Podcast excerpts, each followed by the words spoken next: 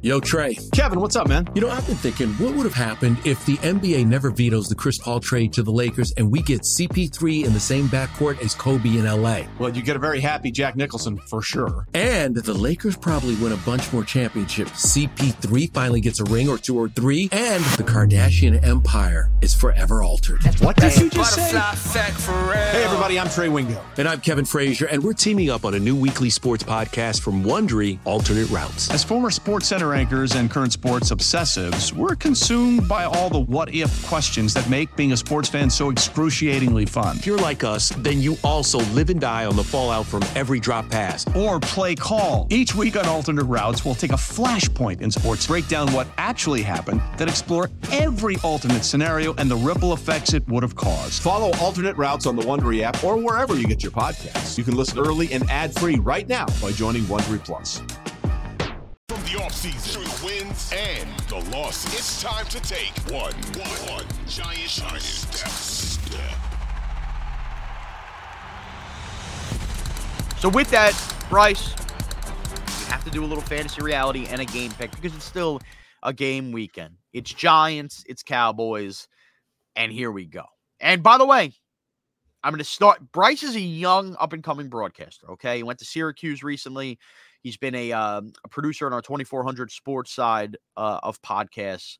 I like Bryce a lot. I like that he's kind of the younger Giant fan. As now I'm the 36 year old older Giant fan.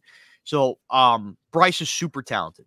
I know, and I have not done a pre-show meeting with this.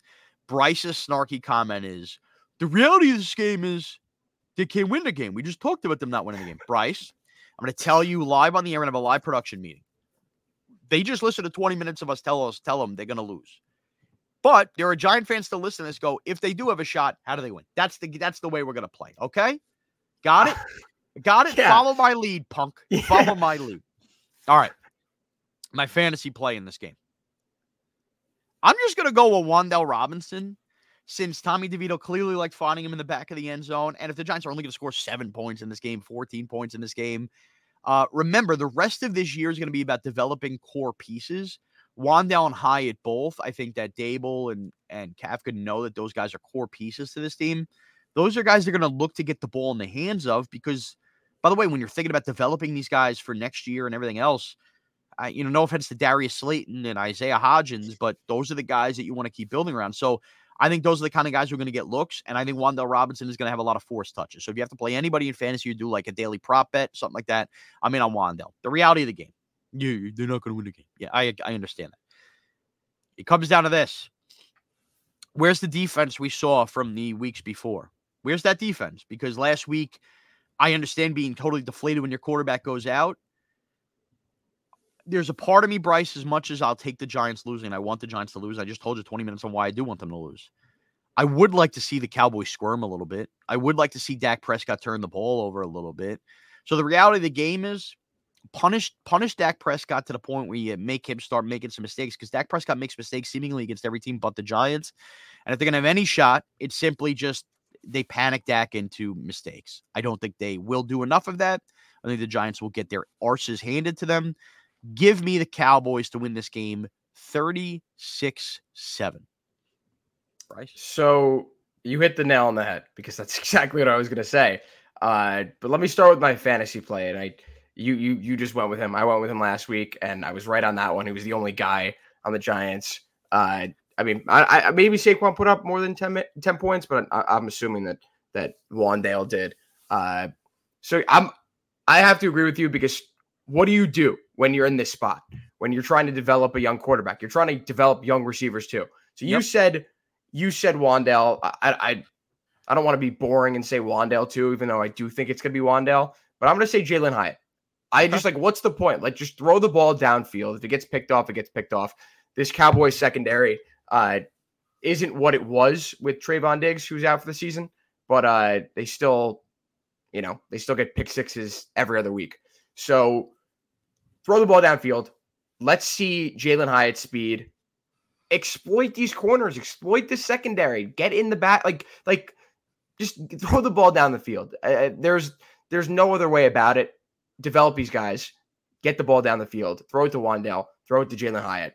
Doesn't matter what else you do, as long as these guys look solid because you've you you know you've you've used up some of the, some of your capital on these guys. You know, taking Jalen Hyatt in, in the third round uh, and Wan'Dale the year before. So show us why you drafted them and try to develop them.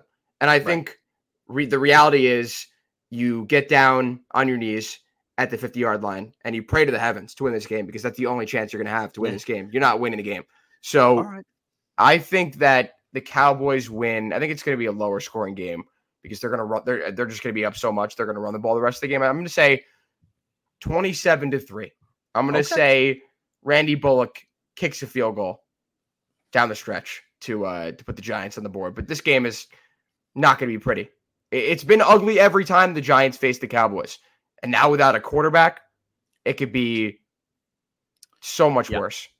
pray pray for me uh my lord and savior bryce gelman i'll be watching this game with a ton of jet fans at a uh, sports bar outside of Allegiant stadium ahead of my Why? trek into raiders and Oh, jets i will be at that game you're going to be part there too. My future brother-in-law's bachelor party i know you're headed out to vegas so a big New York weekend. big Vegas weekend. Uh, with that, again, I want to thank you all for listening, for all for downloading, and subscribing. Keep subscribing to One Giant Step, free on the Audacy app, everywhere podcasts are available. Because I promise you, my plan as a guy who loves college football too, is to give you the best damn input I can have on all of these quarterbacks coming out and the ebbs and flows of the rest of this Giant season as we kind of, you know, see where they are in the uh, in the tank board. I can't believe we're here. It sucks that we're not going to have back-to-back playoff years. But once you get over that shock and sting, you got to accept the reality and look forward and see what's best for this New York Giant football organization.